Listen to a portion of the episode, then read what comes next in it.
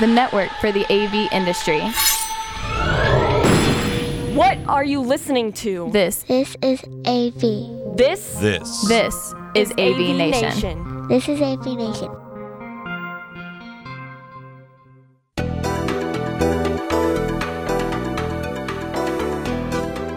Greetings and welcome to this episode of AV Nation TV Connected. I'm your host, David Danta. We've been going through a little bit of uh, technical uh, somersaults today, so apologize if we're a little punchy, but for those of you that follow our shows, we're always typically a little punchy, so it doesn't really matter. Um, I'm joined uh, by my uh, by a co-host on this show. Uh, um, Tim, why don't you introduce yourself for a second? Hello, my name is Tim Albright. I'm from AV Nation. That's great. Thank you. And we have two guests that are going to talk to us about uh, future in technology. Uh, let me have uh, uh, Neil introduce himself. Sit up, Neil. Come on. Sorry, sorry, everybody. I'm uh, morning, uh, afternoon. I'm Neil Fluester. I'm a product director at Poly, and uh, great to be here this morning, this afternoon. That works. Thank you. I told you we'd be punchy. And David, introduce yourself. Hi, I'm David Maldo, the founder of Let's Do Video, covering everything you see. Okay, terrific. Thanks, guys. So, I, I, what I really want to talk about is that there, for this episode, is that there's there's a lot of new technology that people may not be aware of that's eking into the AV and collaboration space. You know, this is a, a, a an interesting pair of, and it cuts, cuts across all technologies. This is an interesting pair of. I mean, they're not headphones um, that I got at CES from uh, from the Clear Audio folks. Really brilliant people in the industry. They don't compete with anything that I do. This is, you know, if you're working out, if you're walking, and you'd like to hear music but you don't want to cover your ears. So there's going to be this whole new category of, of, of wearable um, devices where you know these you know this is I think this is their first generation product where it's speakers that are near my ears. Their second generation product, which I don't have here, actually does beam forming um, to your ears. So I mean, you you gotta you gotta love it when you see changes that are actually you know moving the progression forward. Here's another one which I think is actually a little bit silly, but uh, um, I got I got about uh, uh, five of these from uh, the folks that uh, do telephone holders. Oh snap! Where you know it's it, it fits on your on your mobile device and and when you pop it out you can hold it that way or you can turn it or you can prop it with a screen or it's magnetic. So you know the people are going to technologies that that we used to use you know whether it was you know a pair of headphones or something as silly as, uh, as something that that you hold your your mobile phone with and really thinking about it differently and changing the way it operates. And that's kind of what we're talking about here today. Um, i'm going to start with uh, with david because you know we've been doing webcasts like this one like live ones like other ones for years and years, and nobody's really ever tried to think about changing the dynamic. And David's come along here and, and presented some really outstanding courses at a couple of the live events, um, and he's going to demonstrate some of that for us right now. So, David, you want to do that? And, Sure, and thanks. Neil and, and Tim, kick in whenever you like. This is a group conversation. Yeah. Oh, you know, I wasn't expecting uh, wearables, but I happen to have right here uh, Bose sunglasses. And you wear them, and there's nothing that goes in your ear. And you'd think it would sound like tinny and far away, like if you had headphones away from your ear. But I guess it goes like right through your head or something. It sounds like you're wearing headphones. It's amazing. So, so wearables is a thing. Um, but uh, what I want to share with you today is something that I call live video editing. We've been doing, like David said, webinars, video calls the same way for years. And recently, through a hobby, which I'll explain later, I learned this technique that I can do basically anything I would do in post production, anything you do in Premiere Pro, video editing, um, I can do live. So, in the next five minutes, uh, I'm going to try to show you things which, unless you've been watching my recent webinars, I think you've never seen before. So, five minutes. Virtual assistant, please start the timer. Get a little closer to the mic. And by the way, this is new, so some of it is a little, little tricky. I need to turn on the virtual assistant. Virtual assistant, please start the timer. Okay, David. I've started a five minute timer. Okay, and I'm going to bet that in the five minutes, I'm going to show you things you've never seen before. Uh, and I probably already won because I'm assuming most of you never seen a virtual assistant start a timer. But let's do the normal webinar thing, right? What do we do? We share a screen. Virtual, dis- virtual assistant, please share my screen. Virtual assistant, please share my screen. Okay, David. Sharing screen. Okay, so this is the Let's Do Video website. Uh, I suggest you go up to the top menu podcast. We've been doing some fun podcasts. I show how to do my tricks and everything. And this is the way that I meet with my clients and I show off my website. But the thing is, this isn't right. when I'm meeting, it's not about the content. I mean, it is, but the primary thing isn't the primary message isn't the website or the PowerPoint that I have behind me. It's me, and I'm stuck in this tiny little box. So, what I want to do is just sort of reach out of the box and get out of the box completely and just be with my content. Virtual assistant, get rid of the box. Okay, David. Let's change the way we do webinars. Virtual assistant, make me full sized. Okay, David, I've changed the camera view. Okay, so now I'm with my content. Now I'm like a weatherman. Now I can interact. I can do all sorts of fun things. And you might say, well, hold on a second. You're in the way. Okay, fine. I'll just move myself to the side. And if, if there's something on this side that I want to show, okay, I'll just move myself to the other side. I can do anything I want.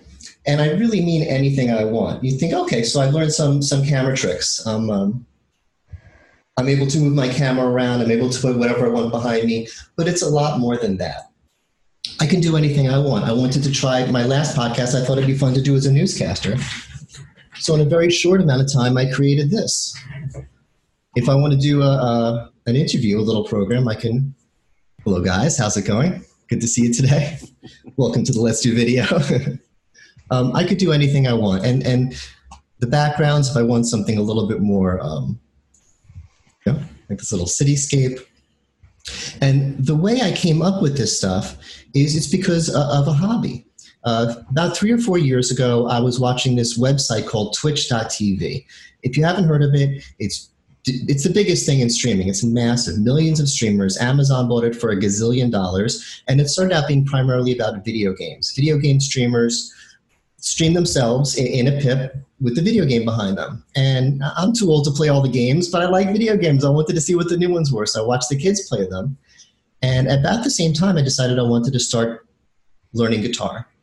And Twitch opened up beyond gaming. They have art, they have cooking, they have music, they have people streaming all these things. And I saw these guitarists streaming themselves. So I started a guitar stream about two years ago. I've been streaming five, six nights a week. Uh, I'm um, within the guitarist community. We're all friends. And I started using the software that the streamers use.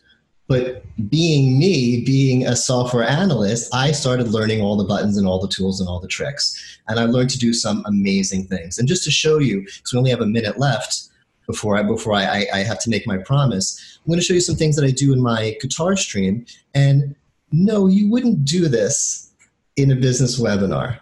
But I'm not a marketing person. I'm not a, a creative person. I'm an analyst. Imagine what a marketing team could do with these sort of crazy fun effects. Imagine if you're selling a video game, you can put yourself in the video game.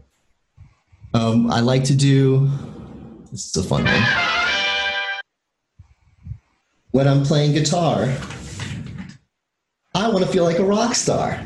So I made myself a rock star. And during my guitar stream, and people show up in the chat and request songs, I have my guitar and I play the songs for them.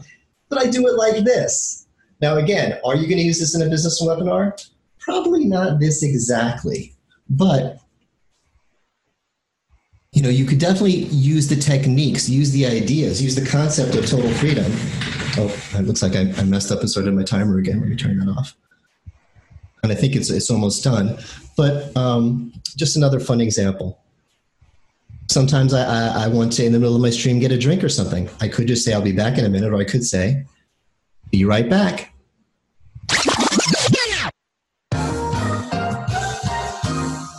That that's just fun, and, and that's like a little. This was advanced. This was advanced, but that's just fun. I'm sorry, I love that. Serenity now. Okay. David, that's very cool stuff, and Sorry it, it to reminds interrupt, me. but your timer is up. That, that's very cool stuff. It, it reminds me that um, when when I learned television production um, when I was in school, um, we learned about what the what each transition meant you know? So obviously you can cut or you can dissolve or you can fade and each one had a connotation in the mind's eye of what it meant to change in time and place or not and and how it went. And then when they introduced television production to countries that didn't have it before without explaining those rules you were seeing you know i remember india was one example and there are a few other ones this goes back many many years. When they first had it you were seeing some wild things like wipes and and pushes where they didn't specifically belong because no one explained any of the production rules when they just introduced the technology. So we're kind of at that phase right you, now. You just described you just described Twitch. Yeah, you just described Twitch. We're at that. And well, you just described my stream. so I've, I've I've I've seen Twitch. Uh, My son's a gamer. I go to used to go to Evo every year. Um, we um w- we are now we now have more capabilities than we had before so now we need to build production rules around them. And certainly with everything that's been going on in the news around pandemics and moving conferences virtual and everything else you know these are tools that can take you know the same stodgy webinar and if used you know with some you know wraparound production rules around it can really you know make it a different experience than than the typical webinar. So i mean i think it's really cool. Tim i don't want to be the only guy talking. What No, do you no, what I- do you I- think I, well, I have a question. Do, do we have to have those rules though? That that's the thing is, um, uh, David and, and I was on with uh, with Chris Netto a, couple weeks ago, and um, they had you guys had used a, a poly uh, system, a, a poly camera. There was not a camera operator, and though although if you didn't know that, you would be hard pressed to say that there wasn't because the system itself uh, zo- zo- zoomed in and, and, and focused on the people talking. Sometimes it was a two-person shoot. Sometimes uh, our, our buddy uh, Tom Barry kind of chimed in over there in the left-hand corner from the peanut gallery, so it zoomed out and got everybody. At times it was David talking, so it was a one-person shot. I, I don't think that necessarily we have to, to reframe or, or put new new the old rules in place because the upcoming generations are telling us what their rules are. Twitch is a perfect example of that there are no rules. It, it, it- there, there is a rule that the rules will- be those that the community makes, and so there will be rules for business. Right, David Maldo's right. You would necessarily put yourself in a, in a rock concert when you're presenting to a client. However, demonstrating something that you can do and the capabilities of, of a system, absolutely you might. So I don't know that the, that, that the rule, the old rules apply. No, I agree. I think we're, we're kind of trailblazing here and making new rules and new systems for it. David, have you had anybody reach out to you and say, I want to do this for a conference or for, for, for a webinar in the past? You know, the reaction that I've been getting to just recently, I've been doing my webinars this way, and uh, it's it's and some of the webinars have been about this, but some of the webinars have been about something else. But I've used these techniques, and regardless, I get questions. How is David doing that? How can I learn how to do that? Uh, I gave a presentation at Zoomtopia Live, and the, and the very first question after the presentation was, are you making a tutorial? So I have a small starter tutorial. If you go to let's do video.com, uh, podcast number 50 is a basic tutorial how to get started. And I made that because every time I do this, people are saying, hey, come on, how are you doing that? And it, it's, it, you know, the, we, I'm going to use the we for the four of us, even though, you know, I, I'm, I'm assuming, but I, I think I know you guys. We tend to build these things so that we can operate them.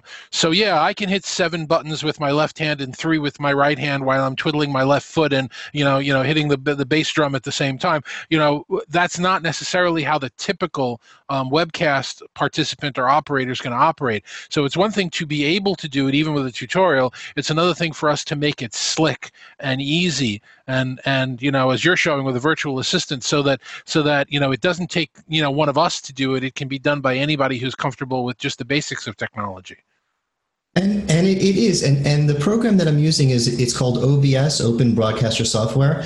And it's, it's, it's an open program. It's not made by a for-profit company. So it's not the slickest interface. It's not, um, actually it is a good interface. It really is good, but it's, it's not designed to be consumer friendly. It's designed for streamers. And yet there's 10 million eight year olds, no, you have to be 13, 13 year olds streaming on Twitch using it, and they're able to get it to work and they're able to use it. And there's also some 80 year olds streaming on Twitch who are able to use it. But it's one thing to make your one scene and have your one thing behind you, and, and it's another thing to have what I have going on. So it's it scales up. There's levels of, of how deep you want to dig into it and how good you want to get at it. Yeah, there's some Right. add-on uh, tools now for OBS as well, so you can get like a, an actual tactile controller. So rather than sitting there with key hotkeys and things like that, you can. Stream Deck is one, I think, and you can get these kind of. There you go. Um, So this is uh, yeah, it, the Stream Decks are brilliant. So you can you can obviously have the phase and transitions and stuff.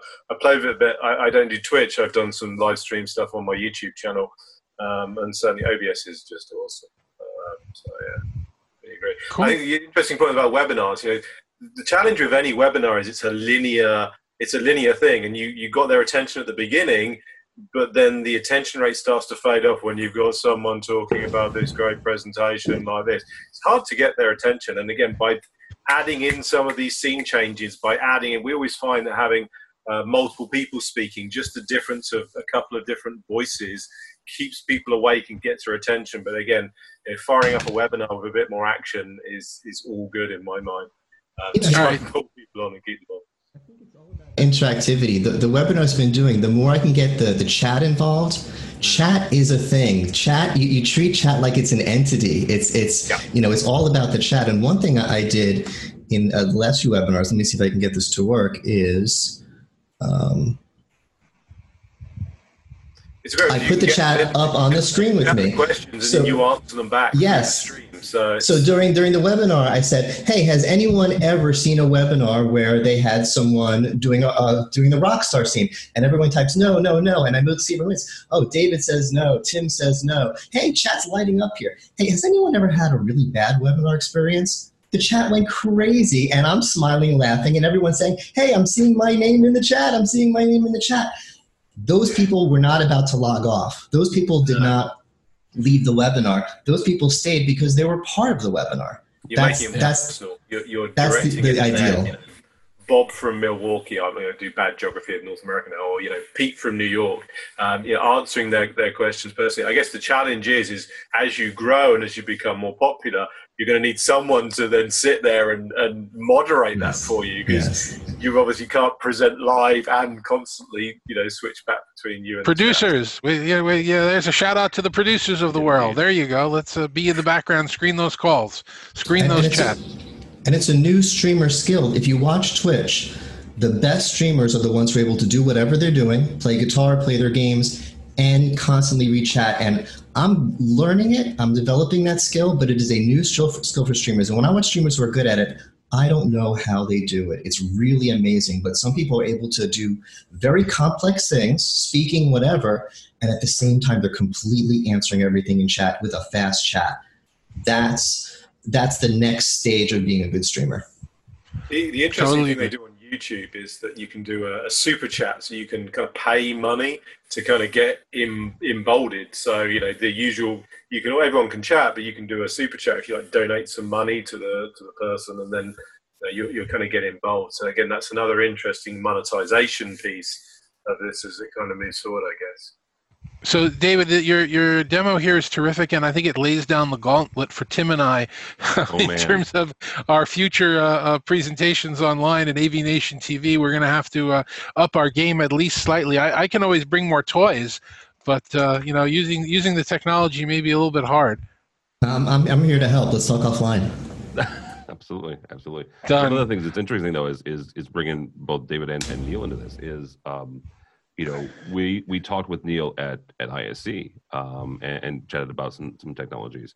I met Maldo a number of years ago, actually at AVI Systems when he was talking first started talking about uh, unified communications and, and, and video and how that those two enti- en- entities have evolved both from the business side um, and and the consumer side. And we we're we're in the middle of of, of the, the Corona COVID nineteen thing, and there's been a lot of chatter. Um, uh, uh, Chris Netto this past Sunday started talking about whether or not folks should start looking more and more into remote um, remote connections and, and remote um, uh, conferences. Tim, I have to interrupt you for a second. Yes. Those are some really outstandingly written questions uh, for for Chris, uh, yes. for Mr. Netto on Sunday, right? I mean, it's almost as if some third party really worked on making sure that those are some fabulous questions that were asked. So definitely compliments for me as well. But please continue. No, no. But here's the thing, though. That's one of the things that that we've been talking with folks about about helping them. Um, if the conference gets gets canceled, what do they do? Right? Uh, how do they recover some of those costs? You're, you're probably not going to recover all the costs, but getting that content out to, to, people who are either not allowed to come because of uh, companies' um, edicts that said that the travel bans, and, and, I just got an email this morning from one, um, or the city, as in uh, South by Southwest, or the, the, the conference system itself said, we're not allowing you to host your, your event. How do you continue to connect with your folks? And one of the ways art is stuff like what Maldo is showing, um, and you know, getting that stuff out there. Neil, when you guys are looking at, at stuff like this, how are you able to help from a from a poly I mean, manufacturer standpoint get that that product smoothly and quickly to the front lines because there's some folks that's going to be needing that here in the next couple weeks and months. Yeah, we've, we've actually just put some bundles together for home workers with uh, you a headset, uh, a conference phone, and a, and a, small camera because clearly, um, again, you know, a lot of co- companies out there. We had, uh, I think it was Chevron, a, a, North American company in London, shut their building down and sent everybody home um, in Canary Wharf recently. Um, and again, it, it's great for people to be able to embrace flexible working, but if you don't have a the environment, you know, we've all got kind of home offices set up. You guys have got green screens and stuff. You know, I've got my own purpose office because I'm based here. But if it's not your everyday workplace, you're going to be on your kitchen table in the corner of your bedroom, and the environment's one thing, but then obviously the technology's the other thing. Because it's all very well and good to be able to, you know, join a call, but if you're or, eh, eh, eh, and people can't hear you because you've got poor internet, you've got bad microphones, you've got bad camera. You know that, that's that's leads to the real challenge. So again, we've started to put together some bundles around this. Um, you know, it's interesting. You know, as as product supply from a lot of companies, you know, uh, you know is going to be a real challenge. We're obviously doing a lot around that with our product uh, development and delivery. But again, trying to, to get some good packages, you know, cost effective packages that we can get out to customers um, so that they can um, you know, still have these contingency plans. It's bad that the video conferencing industry always sells on a negative. You know, we love a good volcano going off or a good pandemic because you know, for us, it's, it's always good. But I don't know if they love it, but okay. I get it. You know, it's you know, the the VC industry generally, you know, is great around the you know 30 days of doom when there's the Olympics or World Cup coming to your town, or it's say volcanoes going off and no one can travel. But again, it's a really great opportunity to actually embrace this. It shouldn't be a negative. We should make it a positive. You know, for me, flexible working means that I can drop my son off at school, pick him up, still carry on my day-to-day work, join you know calls globally with you know you guys in North America, me sitting here in London. Um, and you know being able to carry on my work wherever I am. So um, I absolutely think you know it's it's actually going to be a catalyst to hopefully allow more organisations to embrace flexible working, embrace working from home, and more and more individuals will will see that there is that uh, the soft benefits from a from a quality of life point of view and a family point of view um, as well. So you know, yeah. And Tim, I've been I've been just I've been just stunned over the last few weeks.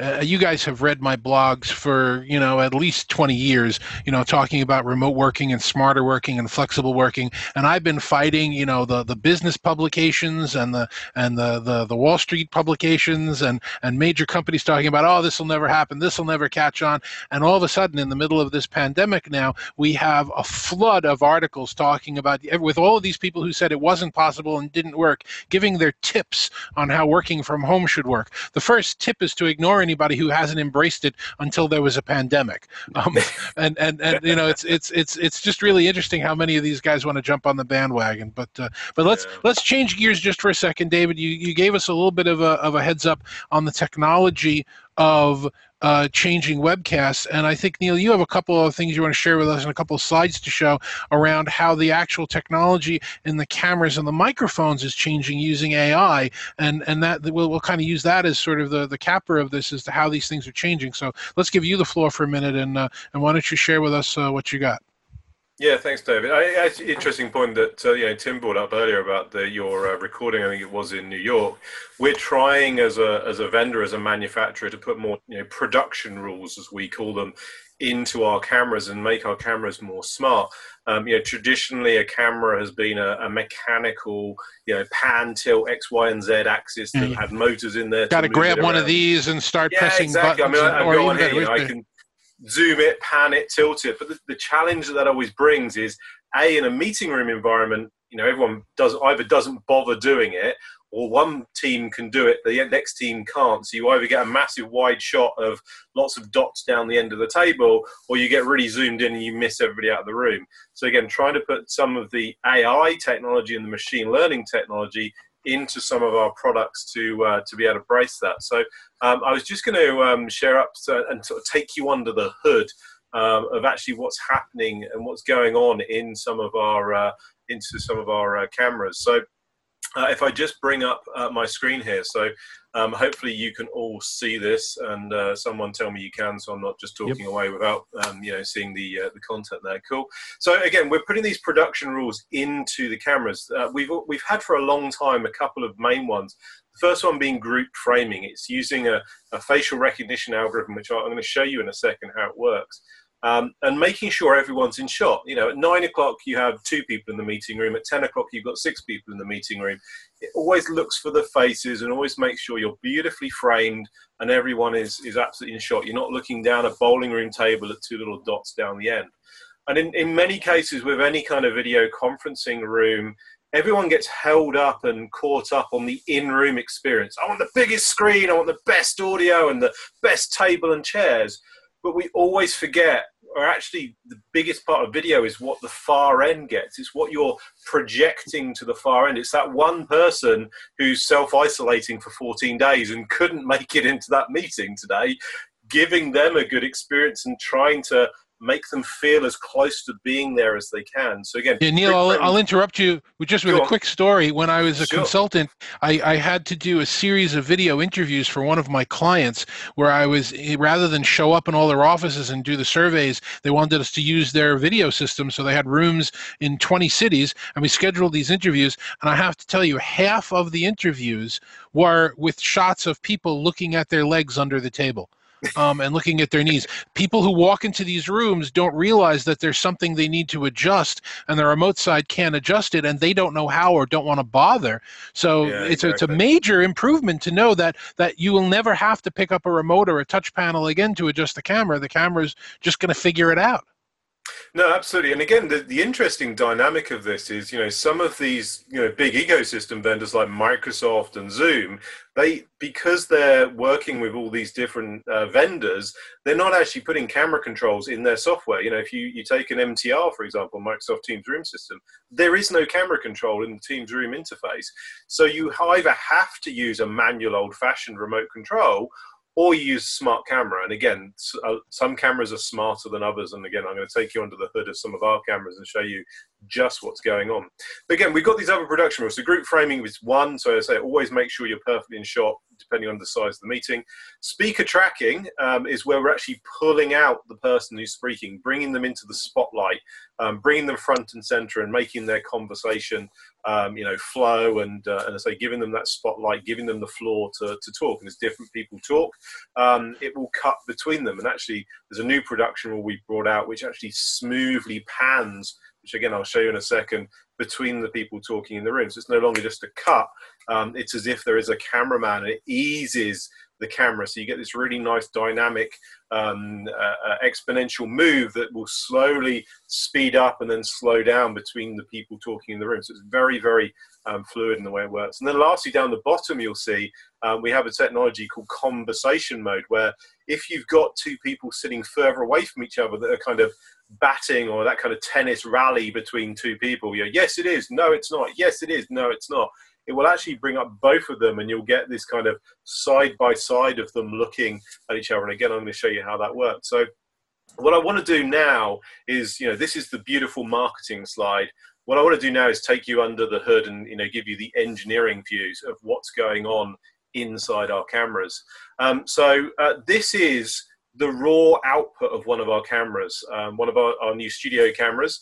Uh, we have a 4K sensor in there, and again, a lot of our cameras now are moving to what's called EPTZ or electronic pan, tilt, and zoom. Because we've got this 4K sensor now, because we've got these growing number of pixels that we can play with. We can actually do some quite clever stuff um, digitally with regards to image processing in real time. So I just want to talk through a little bit of what's going on here and what you're seeing. So the first thing you'll notice is this image looks a bit weird. Uh, it's kind of pin cushioned. You can kind of see it here. It looks kind of squashed in, um, you know, at the top and the bottoms. And the reason for that is because the camera's got a 120 degree field of view. A lot of customers are going for huddle rooms. You want to sit very close to the screen and burn your retinas um, in these smaller huddle rooms. But the challenge with that is when you're going to a very wide angle camera, um, by the nature of optics, you're going to get fisheyeing. And by fisheyeing, um, there's two real challenges. One is it makes all the kind of lines in the room um, look as if they're slightly bowed. And it also makes everyone look as if they've had a, a few too many biscuits and cakes and, uh, and donuts and such like. And, and, no one wants that in a, in a meeting environment for sure. Um, so we de-warp the image, we pin cushion the image in real time to make sure that, again, all these ceiling lines, all the skirting board lines, and David and Rommel here are actually in the right size and, and don't look like they've had a big lunch and um, you know it's an afternoon call and uh, they're relaxing out in the meeting room. So that's the first thing. So the de-warping of the image so that you get that really nice straight line. Some of the other things that are, are going on here, just to explain um, some of the things you're seeing. You'll see the uh, the green box here around David and Rommel's face that's the real time uh, facial recognition happening. So inside the camera, there is an AI engine. Um, it's sitting there and processing, looking for the T shape of the eyes, the mouth, the nose, uh, looking for those faces and tracking them in real time. You can actually see the coordinates there on the uh, on the image. Um, the other things we do is you can see this blue box, this sort of banding box around David and Rommel here. That's the area of interest. So we're detecting faces in that box, in that area, and we're saying that's the area of interest that we want to concentrate on. That's where the group framing is kind of happening. Now you'll notice this kind of cyan bar over here. Now, the interesting point of this, this is the audio triangulation. Because if you just went on visuals, if you were a country that maybe has your president on the wall or um, your uh, you know a picture of your chairman on the wall, we don't want it tracking to a static. You know, we, we need to make sure these are real people. So the audio triangulation um, you know goes on and makes sure that this is actually uh, you know happening in real time. And and this is actually um, this this uh, this piece here is actually uh, a video. It's a, it's a real recording, um, as I say, of our systems. And if I, I'm just going to roll it on, you'll see uh, in real time as David and Rommel talk here, and as if more people come into the room, you can see the room then fills up. You can again see those green boxes, see that facial recognition happening in real time, seeing the box change. Now, again, because we've got the, the AI engine, because we have the processing inside the camera, it doesn't matter if we're using Zoom or Teams or BlueJeans or whatever software uh, or application which we could use using Facebook video to talk to our grandmother if we wanted to. All of this smart, all of this AI technology is inside the actual camera. So what you actually get on the output is a beautifully produced video production. So if I show you, this is the raw camera, what the camera sees and what the camera is processing.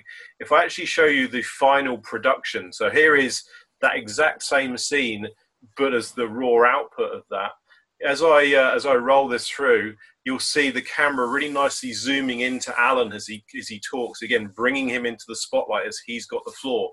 As then Gabriella goes to talk, you'll see a really nice smooth pan across to Gabriella.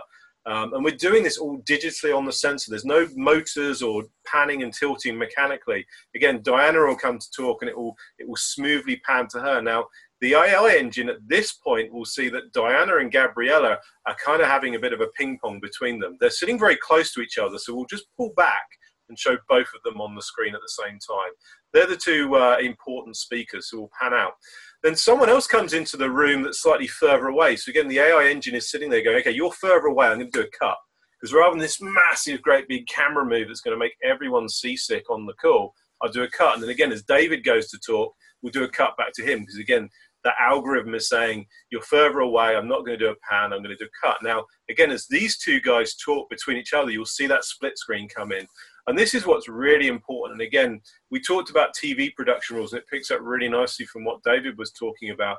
What you can see here on the screen with these two people. David is sitting very close to the screen. So on the right hand side of the screen, we've had to kind of pull right out.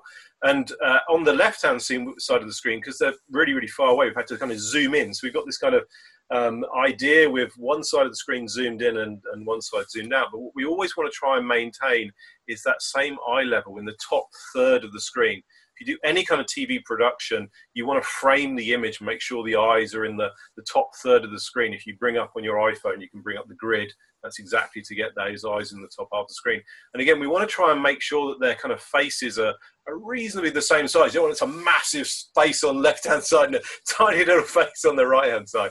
Um, we want to try and maintain the aspect ratios. And again, because we're able to do all of this AI processing, all this video um, and image processing in real time and the hardware, um, it doesn't matter what software you're using. Again, you'll get this production rule happening. You can just concentrate on your meeting, and to you in the meeting room, it doesn't matter. But again, for that one or two people that couldn't make it into that meeting, because again, they're working from home, they're working in a different office, they're getting this produced kind of TV style production, um, trying to bring them into the conversation as, as best as best as possible.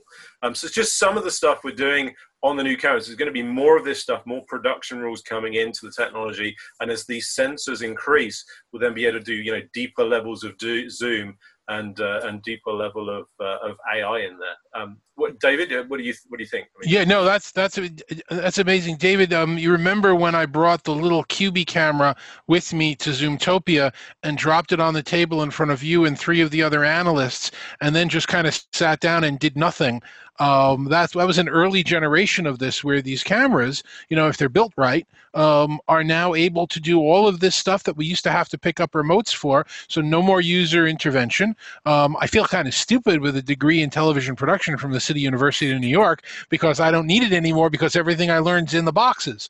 So I, I'm glad I've, I've upped my career in the unified communication space, but you know it's it's definitely going to be think about all the rooms and systems that we've got installed where you've always had to adjust the shot even us today you know getting headroom together and everything else it's just never going to have to be done anymore because all of that intelligence and effort is now moved into the devices and we can focus on the content so let me No, ask a one thing. Go on, Let me, let me ask a question real quick because I, I'm old enough to remember when the first um, robotic um, studio cameras were out there, and, and the the camera uh, operator unions, depending on what city you're in, here in St. Louis, it's local uh, UAW or it's a local um, um, IC ICBD IC yeah uh, IBEW.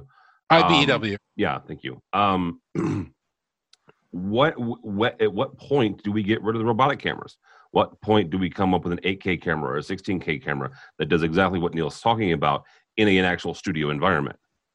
Well, I'll tell you, there are theaters being built nowadays that have on the balcony uh, um, front arch um, 20 megapixel, 30 megapixel camera sensors shooting the stage, and they just shoot everything.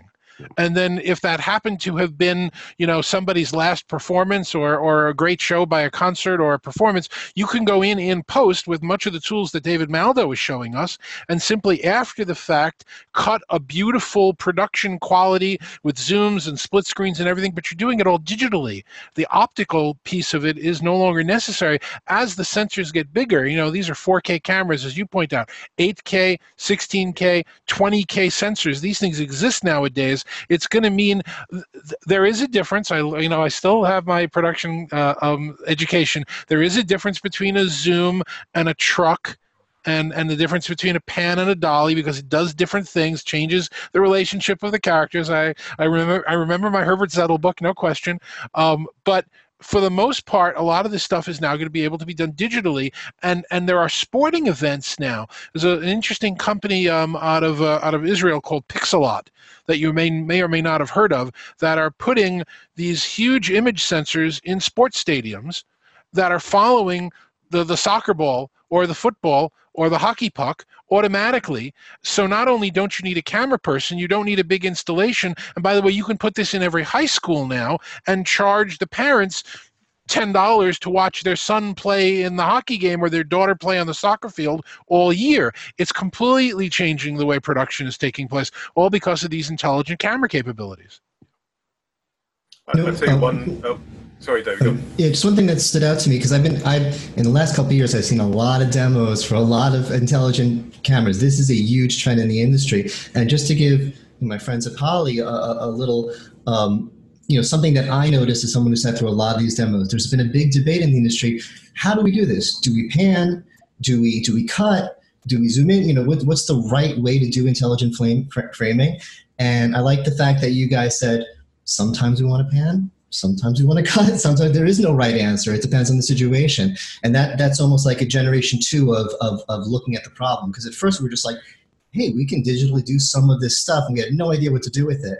So the uh, just just instead of saying there's one right answer no it depends on what we're doing. That stood out to me as something somewhat unique about uh, poly's approach to this problem and again, that's the artificial intelligence. There is intelligence in the camera. It's not just always doing a cut and making the people at the end feel seasick because they're constantly strobing um, between the people talking. We're making these decisions and producing this video. I think the the the one interesting thing, and you, as you mentioned, there are other competitors out there, you know, copying some of this technology. And again, it is becoming um, you know, more and more prevalent. Uh, uh, some of our, our chasers and the people following us uh, have been trying to emulate some of this stuff in software, and you know, the, the actual response times and the capabilities aren't as high. We're, the one interesting thing that we're looking at with this is actually taking it actually to a different level. So we talked about production rules and producing the video. That's one thing. But actually, because we've got this data, because we've got this machine learning in the room, we can actually pull some of this data out and use it as almost like an environmental sensor. So you saw those green boxes on everyone's face when I showed you the debug actually we're counting those and we can say this room had four people in it from 9 till 10 and, and six people from 10 to 11 we can use it as an occupancy sensor. We can use it as a room utilization sensor. We can even again start to do some really clever things around you know how many how many laptops are in the room how many chairs are in the room and again how much of that technology and using it for insightful data um, that we're putting into a, a new uh, insight uh, and management tool. Because as we as as Poly move more towards an eco and application model of, of, solutions like Zoom and Teams, where they own the management and they own the, the platform, we can then, as a manufacturing vendor with these smarts on the camera, um, be able to, to take those and use that AI data and use this, this metadata to then say provide insights into the usage of the room. Uh, and say use it for just more than production rules give you that, that deep level of analytical data, and that's what you're going to see so, more of. Tim, let me give you the last word on this. Any uh, your thoughts and comments about uh, what we've seen today about where a lot of this technology is going, both the physical and the and editing uh, virtual? Well, I think it's going to be a combination. It's going to be a combination of the the glass, as it were, to use old school technology, old school terminology. It's going to be the, the actual physical cameras themselves and, and, and the, the capabilities of those and the technology of those but the really and, and we've been saying this for years and this is not just in the av or the U, uc space it's every space. Software is going to drive this both what maldow showed us as well as what neil, neil showed us and what you and i david experienced with uh, with our friend mr neto a couple weeks ago uh, when we were doing the live av and the am that software that ai and that that constant learning ai is really really going to drive this and really going to kind of propel all of these capabilities. And yes you know every every 13 year old is going to be able to do this. That also means that every person that wants to work from home is going to have the capability to really, really up their, their game and connect with folks on a totally different level. Absolutely. All right. So thank you. So, David, how do people get in touch with you and find out more about what you're doing? Let's do video.com or on Twitter at Let's Do Video. Terrific. And Neil, you, how do people reach you, get in touch with you? Um, I'm I'm on Twitter uh, too uh, at nfluester, uh, if you can spell that. Uh, I'm also on YouTube, um, so search for. Uh, you can just Google Neil at Poly. Uh, I'm the only one at Poly, I think. I'm the only Neil actually at Poly, I think. So if there is any Neil, sorry, but yeah, hook me up on YouTube, LinkedIn, and Twitter. Um, and he's in the mailroom, Neil. Tim, AV Nation. How do we find out more about what's going on at AV Nation? Not just my show. Uh, avnation.tv. Uh, if you want to hear me talking about uh, how much the Blues are awesome, you can follow me on the Twitters at TD Albright. Terrific, and uh, I'm David Danto for uh, for the IMCCA for AV Nation TV for whoever the heck else I'm representing for this particular show. Thank you for joining us. We'll have some more interesting content coming up in the near future, but for now, appreciate you joining us and see you soon.